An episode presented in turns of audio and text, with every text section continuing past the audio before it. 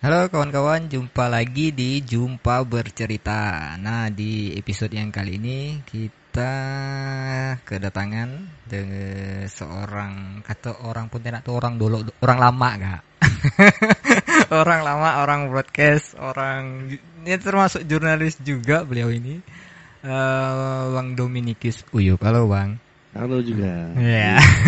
Nanti mungkin kita uh, boleh lah Abang kasihkan bekas-bekas bang, sisa-sisa uh, kepenyiaran abang nih. Boleh lah, boleh lah bang. udah. Ya, udah, udah berapa tahun silam ya. Silam. Dulu di mana bang? Dulu saya bantu di ada radio komunitas di Siantan itu hmm. Radio Rama. Hmm. Jadi awal-awal sekali Radio Rama buka, jadi satu uh, program yang saya uh, asuh itu Suara Alam. Suara Alam. Itu so, program apa tuh bang? Saya membacakan sebuah karya-karya uh, seseorang atas refleksi terhadap situasi sosial, hmm. uh, lingkungan, ekonomi dan politik, hmm. bahkan budaya. Jadi uh, cara penyajiannya memang sedikit seperti berpuisi tetapi sapa menyapa juga. Luar biasa. Dulu. Nah. Memang luar biasa kawan-kawan terutama nih kawan-kawan yang ya generasi milenial lah katanya kan. Bang Uyup ini selain pernah juga di broadcast, dia juga main sampai, dia juga penulis, dia juga jurnalis, dia budayawan lengkap. Kata orang punya anak Agi itu, siapa bah beliau ini sebenarnya? Jadi kalau ada yang nanya siapa bang sebenarnya, ah, gimana lah bang Uyup jawabnya tuh bang? Bingung juga ya. Jadi tapi begini, eh, saya ini orang perantauan juga sesungguhnya di kota Pontianak. Tahun 95 silam, berapa berapa puluh tahun silam saya ke Pontianak. Kala itu belum krisis moneter. Mm-hmm. Jadi kalau melihat orang pakai sepeda di jalan itu hmm, biasa saja dan itu memang orang-orang yang sudah kelasnya di bawah ya minta maaf minta ampun lah. Yeah. Tetapi hari ini kan gaya bersepeda itu sudah high class. Yeah, yeah, okay. Kelas dia. Ya. Itu situasi sosial terkait, terkait juga ekonomi. Nah di zaman itu saya coba mengenal eh, kota Pontianak, pertemanan, kemudian komunitas-komunitas dan saya kebetulan memang eh, apa pengagum budaya katalah demikian hmm. karena memang hobi kaitan dengan kebudayaan secara umum saya hobi sekali termasuk hal kaitan dengan seni juga maka di tahun-tahun itu beberapa teman-teman lama saya pikir bahkan sudah ada yang meninggal ya hmm. senior senior eh, di Pontianak ini banyak yang eh, pernah kalau kaitan dengan seni saya pernah satu panggung dengan beberapa orang hmm. di antaranya saya masih ingat betul dengan uh, almarhum Paul Putra mm -hmm. yang lagunya pasti dikenal banyak oleh seluruh Kalimantan Barat.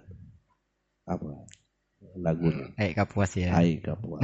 Kami satu panggung di Surabaya. Mm -hmm. Ya saya coba memainkan musik sape. Kala itu mm. kami kolaborasi dan uh, cukup memukau kala itu yeah. dalam festival musik uh, Indonesia. Mm -hmm. Nah dalam perjalanan waktu kemudian dalam konteks uh, seni karena saya memang otodidak uh, musik tradisi sape tahun 90 awal itu. Uh, tidak banyak orang yang membawaikan sape zaman itu memang. Iya betul. Memang sangat apa tradisi sekali ya. Mm -hmm. belum ada sentuhan-sentuhan elektronik ya. Jadi mic itu ditempel-tempel ditodong aja di dalam ya. sapenya itu. Bunyi trok-trok gitu. Ya. Kemudian saya bekerja di dunia jurnalis. Hmm. Saya jurnalis di salah satu media di KR waktu di ya? majalah Kalimantan Review. Dan di sana saya bersentuhan dengan banyak isu, isu lingkungan, budaya, dan e, macam-macam. Hmm. Nah, juga sempat membantu di sebuah radio komunitas di Pontianak, e, Radio Rama dulu sekali ya dan ya, kemudian saya, tahu itu mm, awal-awal berdiri dulu sebelum proyek televisi dan saya mengasuh satu acara itu eh, suara alam dan banyak menyapa para pendengar ya di mana-mana gitu ya jadi kadang-kadang eh, rindu juga kadang-kadang. Apalagi udah di depan mata gini kan. Rasa terkenang. iya. Nah, saya penggiat NGO Mm-mm. selain budayawan karena demikian saya penggiat NGO, saya bekerja di NGO. Eh, isu yang eh, yang menarik bagi saya adalah tentang eh, kehidupan masyarakat adat tidak terbatas pada satu suku, Suku, atau ya. kelompok suku tapi semua suku kalau bicara masyarakat adat di seluruh Indonesia khususnya di Kalimantan Barat. Nah, sangat menarik ketika saya bersentuhan dengan isu-isu masyarakat adat. Mm-mm. Jadi kalau berbicara dalam berbagai konteks di dalam masyarakat adat itu ada banyak yang bisa dibahas, Mm-mm. Termasuk kaitan-kaitan dengan bagaimana nasib generasi muda ke depan dalam konteks pengetahuan terhadap eh, kebudayaan secara menyeluruh di Mm-mm. kualitas Mm-mm. masing-masing. Dan tantangan-tantangan anak muda eh, dalam menghadapi era globalisasi yang hari ini yang serba digitalisasi. Jadi itu tantangan-tantangan besar ke depan. Mm-mm. Ya itu pekerjaan saya sehari-hari. Dan saya sempat kembali ke kampung halaman sekitar 4 tahun yang lalu. Maka sempat menghilang juga saya dari kota Pontianak. Kemudian ya, kemudian satu tahun ini saya kembali lagi ke Pontianak. Kemudian saya berjumpa dengan orang-orang lama. Waduh ini sudah lama sekali tidak ketemu. lama tidak ketemu jadi ya harus memulai eh, komunikasi baru lagi, me- merajut komunikasi eh, berbagai rencana-rencana besar ke depan kayak kira begitulah. Mm-mm. Mm-mm. Nah, eh, kita sneak peek sedikit informasi eh, Bang Dominikus Iup ini juga salah satu eh, penerima hibah lah ya, ya, FBK Fasilitasi Bidang Kebudayaan eh, yang kemarin mengajukan tentang pantun Iban ya, Bang ya. Iya betul. Hmm, tadi tadi kita sempat sama-sama eh, pergi ke acara pemutarannya. Di situ sudah diputarkan tentang eh, eh, apa? Pantun Iban itu tentang eh di kegiatan itu apa yang paling eh, Bang Uyup rasakan tentang pantun di terutama untuk generasi sekarang ini. Iya jadi memang ada pergeseran budaya dan kita juga harus mengakui bahwa budaya itu dinamis. Mm-mm. 100 tahun, 50, 60 tahun yang lalu memang budaya-budaya tutur itu memang kental. Ya. Sehingga tradisi-tradisi katakanlah seperti berpantun itu memang masih bisa di, di- dilantunkan dan bahkan diperdengarkan di kalau di kampung ya di kampung.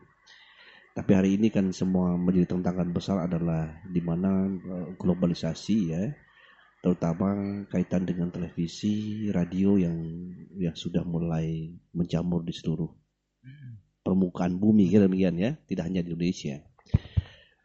Nah, kaitan dengan itu maka memang pantun Iban ini sebuah sastra lisan yang memuatkan pesan-pesan, pesan moral kepada siapa saja.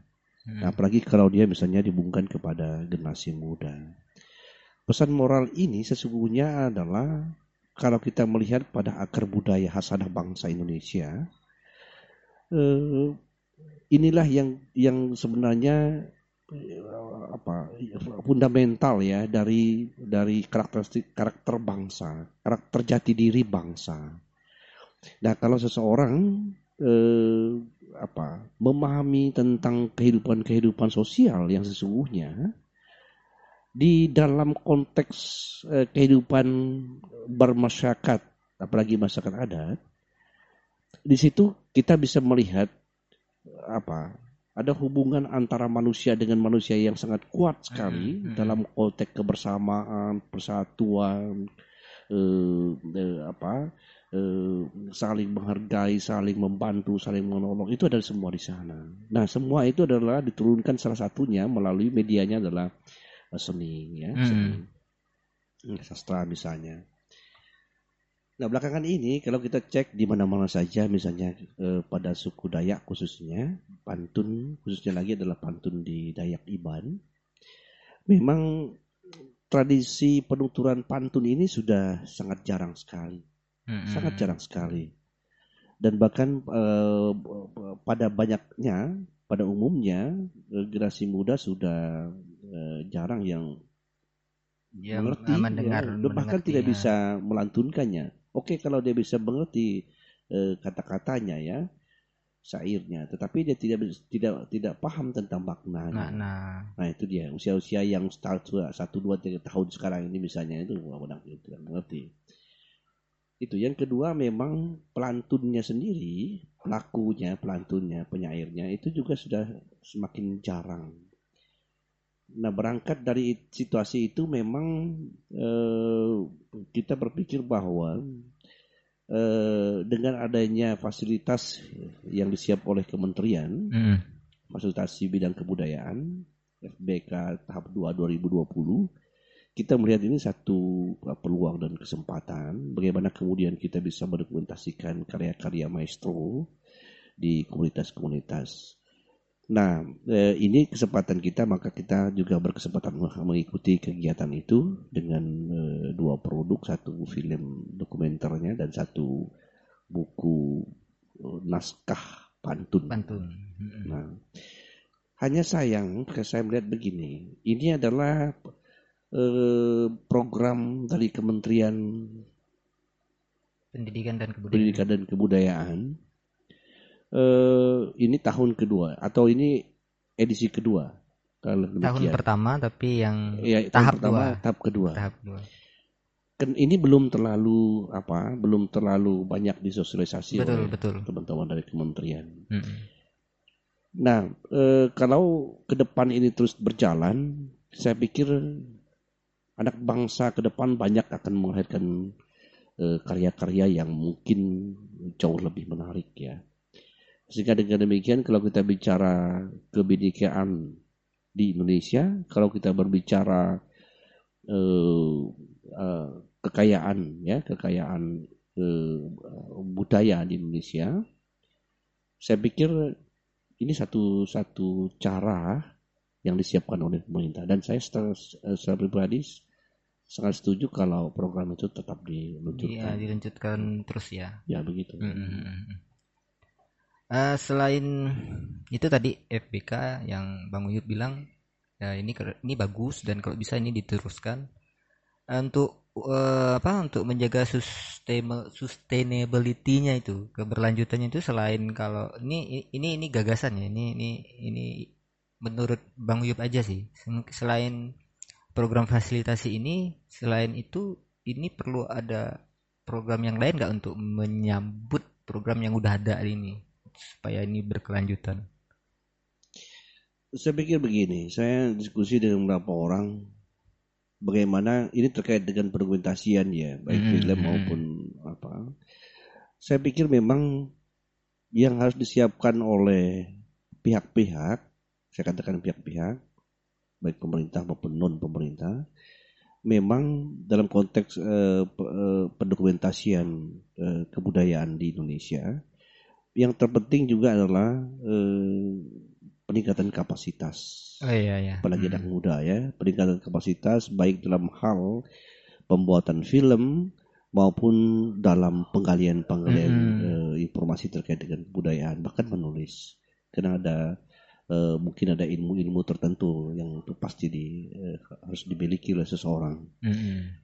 Nah yang kedua karya-karya ini kan sudah diciptakan katakanlah demikian sudah dibuat. Kemudian ya apakah dia harus tersimpan begitu saja sebagai arsip? Kalau Mm-mm. dia sebagai arsip maka dia akan tersimpan. Tetapi kalau tujuannya adalah selain dia sebagai sebuah dokumen arsip penting masyarakat dan negara juga dia adalah harus bisa eh, menjadi satu panduan bagi generasi muda ke depan untuk bisa belajar, menggali, memahami, bahkan mengembangkan budaya itu. Dan karena itu saya pikir karya-karya apa pun itu, eh, baik visual maupun eh, eh, bukan visual ya, Mm. eh, ya harus ada yang memediasinya, harus ada sarana untuk me- menyebarluaskannya begitu ya Mm-mm. Saya berharap misalnya begini, dari Kementerian Kebudayaan atau Pariwisata atau apalah namanya, itu mungkin bisa membangun sebuah kerjasama dengan eh, media ya, media baik di eh, media lokal maupun nasional ya. Atau bahkan media terbarukan gitu ya. Iya, bahkan media terbarukan. Hmm. Sehingga dengan demikian karya-karya itu bisa diekspos di situ. Hmm. Atau atau atau adalah eh, jika karya-karya itu memang datang dari lokal, apakah memungkinkan misalnya sebuah karya itu kemudian bisa menjadi pengajaran muatan lokal di komunitas Mm-mm. itu sendiri. Mm. Misalnya nih eh, sebuah karya tentang pantun misalnya dalam bentuk buku, kemudian itu lahir di desa A, kecamatan A, kabupaten A. Lalu eh, dan bisa di di situ bisa diajarkan di eh, SDA tadi ya, Mm-mm. sama begitu. Mm-mm. Jadi tidak tidak sulit mencari gurunya. Mm-mm. Hanya bagaimana kebijakan pemerintah daerah dan pusat, eh, bagaimana penerapan strategi penerapan muatan lokal, eh, ya mulok ya Hmm. muatan lokal berbasis lokal, berbasis lokal. berbasis lokalnya itu, aja yang penting menurut saya. Hmm. Dan yang berikutnya begini, kita sudah tidak bisa lagi menghindari era-era digitalisasi dan global ini, tidak bisa dihindari. Dan karena itu memang besar harapan saya misalnya, tapi saya sudah melihat itu muncul komunitas-komunitas generasi muda di mana-mana di seluruh Indonesia, bahkan sampai di kampung-kampung. Iya. Yang pertama itu adalah manfaatkanlah HP. Handphone itu dalam genggaman, semua dunia ini di dalam genggaman. Mm-mm. Yang ada di muka bumi ini dalam genggaman. Sekarang ya. Sekarang ini hanya saja persoalannya adalah kemampuan memanfaatkan Ya. handphone itu. Aplikasi ada banyak sekali Ya. yang memungkinkan. Nah ini memang tadi seperti yang saya sampaikan tadi memang mesti ada eh, peningkatan kapasitas. Nah lagi-lagi saya berharap begini. Ini bukan bukan berharap terlalu banyak terlalu bersadarkan kepada pemerintah, menyadarkan diri pada pemerintah tidak. Eh, paling tidak mudah-mudahan ada eh, sarana yang disiapkan oleh pemerintah pusat dan daerah misalnya bagaimana kemudian eh, hal-hal seperti ini nih, ya hal-hal seperti ini kemudian eh, menjadi salah satu strategi program dalam eh, pemajuan kebudayaan, dalam peningkatan kapasitas anak muda untuk meningkatkan Hmm. kreativitas, ya, sehingga apa pun lakukan itu adalah bermanfaat bagi diri sendiri, masyarakat, bangsa dan negara. ya. Itu yang penting sebenarnya. Tapi tadi pas di acara pemutaran itu Bang ada ada ada kalimat menarik dari Bang Uyup nih yang bilang kalau di FBK ini adalah merupakan yang pertama bagi Bang Uyup yang ya yang katakanlah mengelola atau menerima dana yang dari pemerintah betul gak tuh Bang?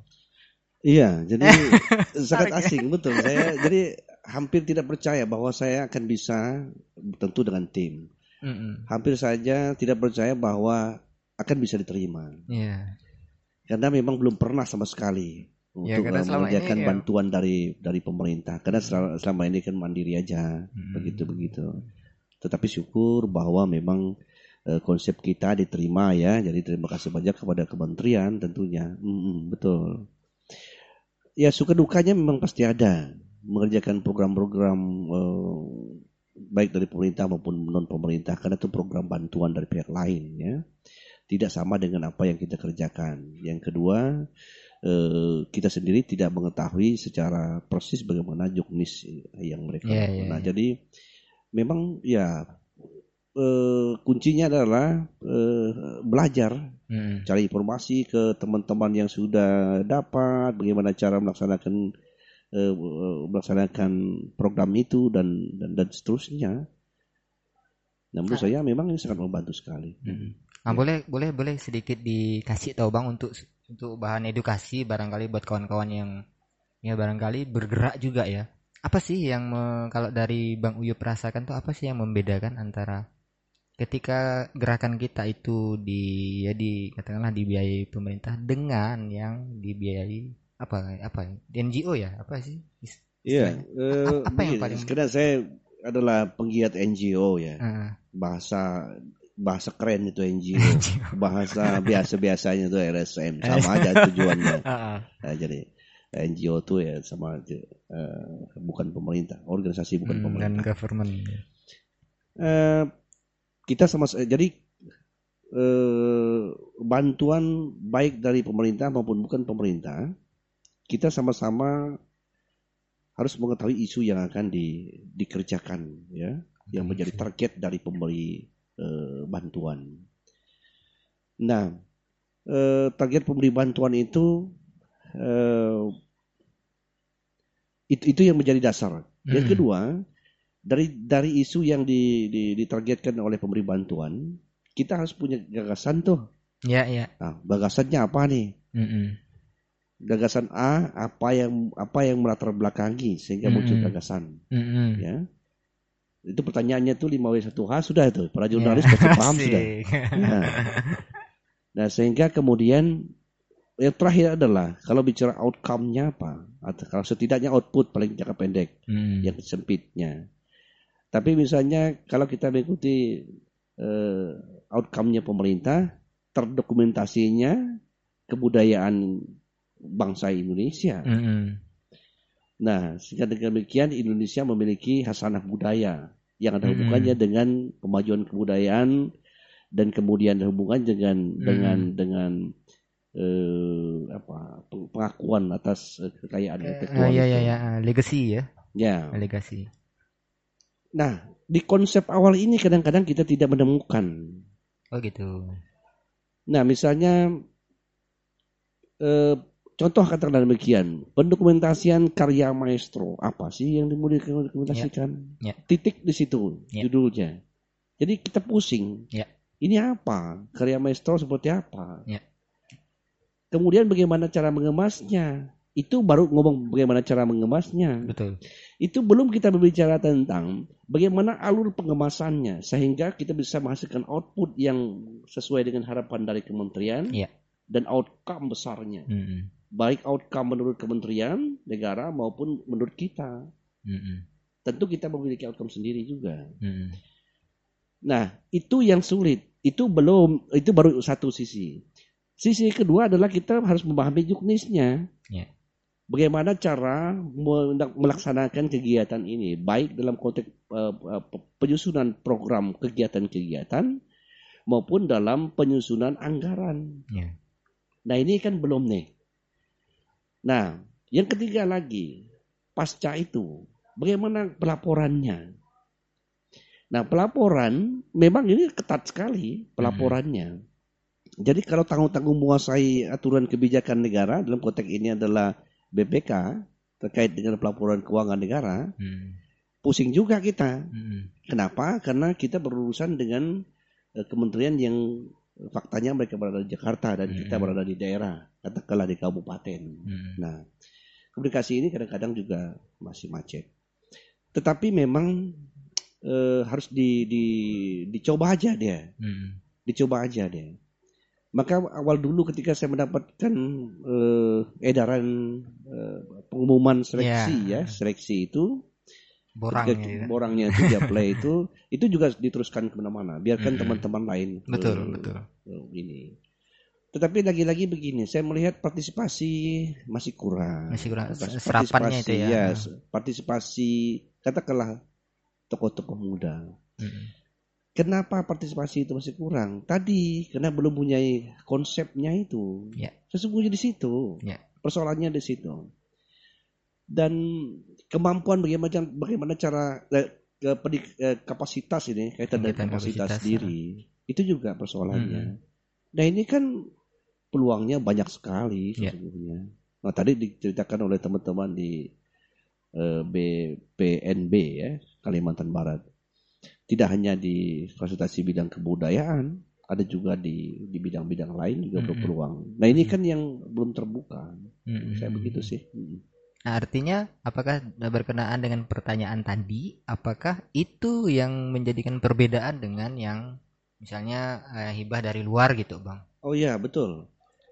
Kalau dari bantuan dari pihak lain, pihak lain namanya uh, pihak bukan pemerintah Indonesia ya, itu biasa disebut funding juga ya. Mm. eh, tidak tidak tidak terlalu rumit Oh gitu. tidak terlalu rumit bahwa dokumen dokumen proposalnya juga tebal iya Hmm, pelaporan juga tebal iya Iya. ah. itu iya tetapi tidak terlalu rumit ya tapi apakah kalau tanya pengalaman pribadi apakah saya ya sesungguhnya saya juga pernah mengalami me- me- melaksanakan program-program yang pertanggungjawaban keuangannya itu sama dengan BPK Ya. sama aja Mm-mm. Dan ada program-program yang eh, G2G antara pemerintah Indonesia dengan pemerintah dengan lain Mm-mm. Mm-mm. jadi eh, eh, pelaporan keuangan skema, pelaporan keuangan prosedur dan skema pelaporan keuangannya itu sama juga menggunakan BPK. Mm-mm. Nah itu yang penting sekali.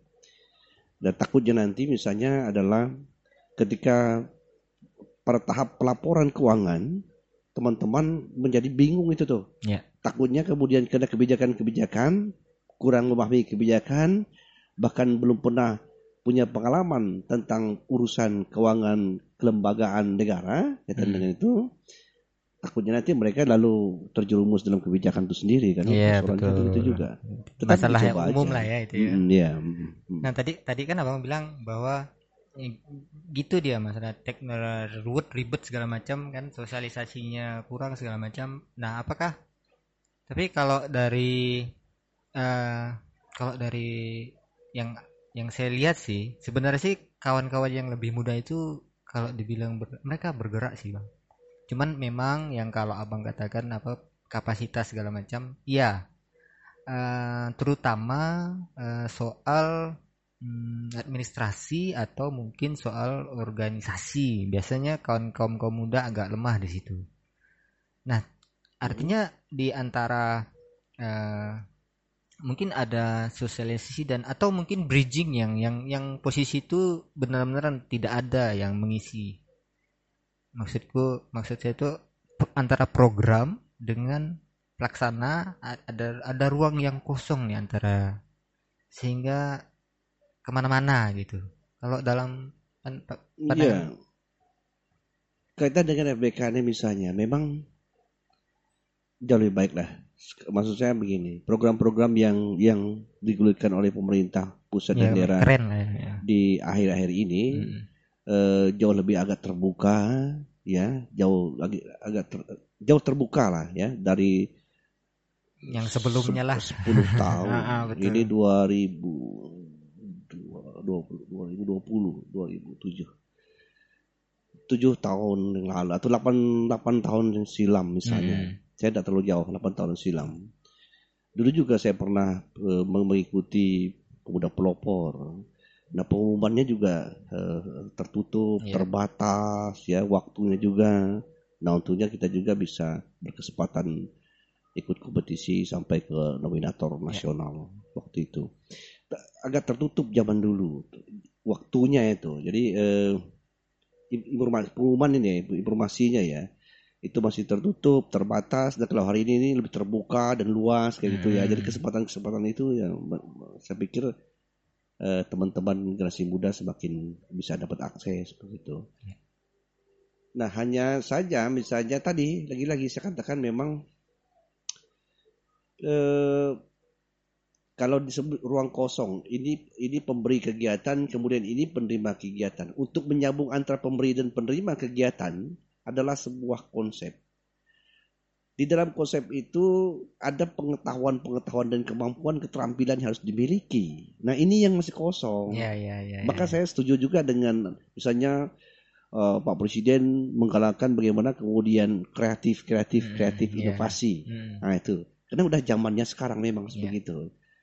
Ya, saya pikir itu yang perlu di di ini lagi. Maka saya berharap teman-teman di beberapa tem- di di di kabupaten-kabupaten di Kalbar misalnya eh, sudah ada komunitas ngumpul positif ya. Hmm. Ini komunitas eh, fotografer, ini foto eh, komunitas perfilman, komunitas eh, musik, teater, ah macam-macam aja gitu. iya. Dan itu sekarang kan kalau saya lihat di beberapa dinas pemuda dan olahraga, persata itu, itu ada bidang yang bidanginya tuh yang merangkul kaula muda itu. Mm-mm. Seperti di Kayang Utara ada teman di sana. eh saya ketemu dengan dia, wih dia merangkul anak muda, oh, bagus itu saya bilang. Ya. Jadi diskusi, saya sempat diskusi dengan mereka dalam sebuah forum eh, sama membagi pengalaman-pengalaman begitu juga. Jadi bagus juga seperti ini. Hmm. Eh, ini terakhir di eh, Bang Yup, apakah misalkan ketika kawan-kawan terutama kawan-kawan yang muda eh, ya tertarik atau ingin lebih ing- mendapatkan barangkali sharing pengalaman atau apa workshop barangkali Bang Yup apakah berkenan untuk turun kembali ini buat kawan-kawan nih? Iya, jadi memang kalau tema apa ini tentang apa? Workshop tentang apa? Anu ya tentang apa pun lah yang yang abang kuasai yang Sepanjang yang saya ketahui tentang apa yang pengalaman dan pengetahuan yang saya miliki, saya selalu siap. Siap ya. Dan memang salah satunya tadi saya ngomong, memang salah satunya adalah lakukanlah pertemuan-pertemuan. Hmm. Sekarang pertanyaan siapa yang melakukan pertemuan-pertemuan itu? Siapa yang akan memediasinya? Ya. Menciptakan pertemuan-pertemuan antar siapa itu? Nah, memang itu tadinya kalau itu tidak mandiri dari komunitas-komunitas itu kreativitas itu misalnya membuat pertemuan. Eh, ada workshop ya tentang apa begitu ya. Kemudian karena inovasi kreativitasnya yang sesungguhnya kalau dihitung dalam arti dalam konteks eh, modal duit dia sesungguhnya tidak bisa. Tapi karena kreativitasnya ada relasi sana relasi sini dan seterusnya kemudian tercipta sehingga komunikasi-komunikasi seperti ini berjalan yang kedua eh, besar harapan dari teman-teman di pemerintahan di instansi terkait misalnya menyiapkan kegiatan-kegiatan itu tidak terlalu besar yang penting ada uang makan mereka uang konsumsi pada pertemuan itu saya pikir Ya. kita semua senang Ya. Nah, anak Hmm. muda mau saja begitu Ya. dan ada konsumsi uang makan eh, konsumsi disiapkan oleh kegiatan panitia itu dan tinggal mendatangi eh, ya narasumber dan narasumber kalau bicara hal seperti ini saya pikir Fine fine lah ya. ah, iya kalau saya biasa aja Ah, seperti datanglah saya pulang itu biasa itu Ah, ah. karena ya begitulah saya itu saya pikir Oke. Oke demikian kawan-kawan obrolan eh, di jumpa bercerita kita dengan Bang Dominikus Uyup. Kalau ingin lebih ya mungkin lebih dekat lah ya dengan Bang Dominikus Uyup di media sosialnya ada di IG Dominikus Uyup juga dan di FB juga sama ya Bang Iya ya. sama di YouTube juga ada ya Bang ya? YouTube juga ada tapi saya ada dua saya teringat mana yang yang yang lebih aktif akunnya dua Oke terima kasih ya Bang Uyup Sip, ya makasih atas banyak, waktunya. Ya. Oke kawan-kawan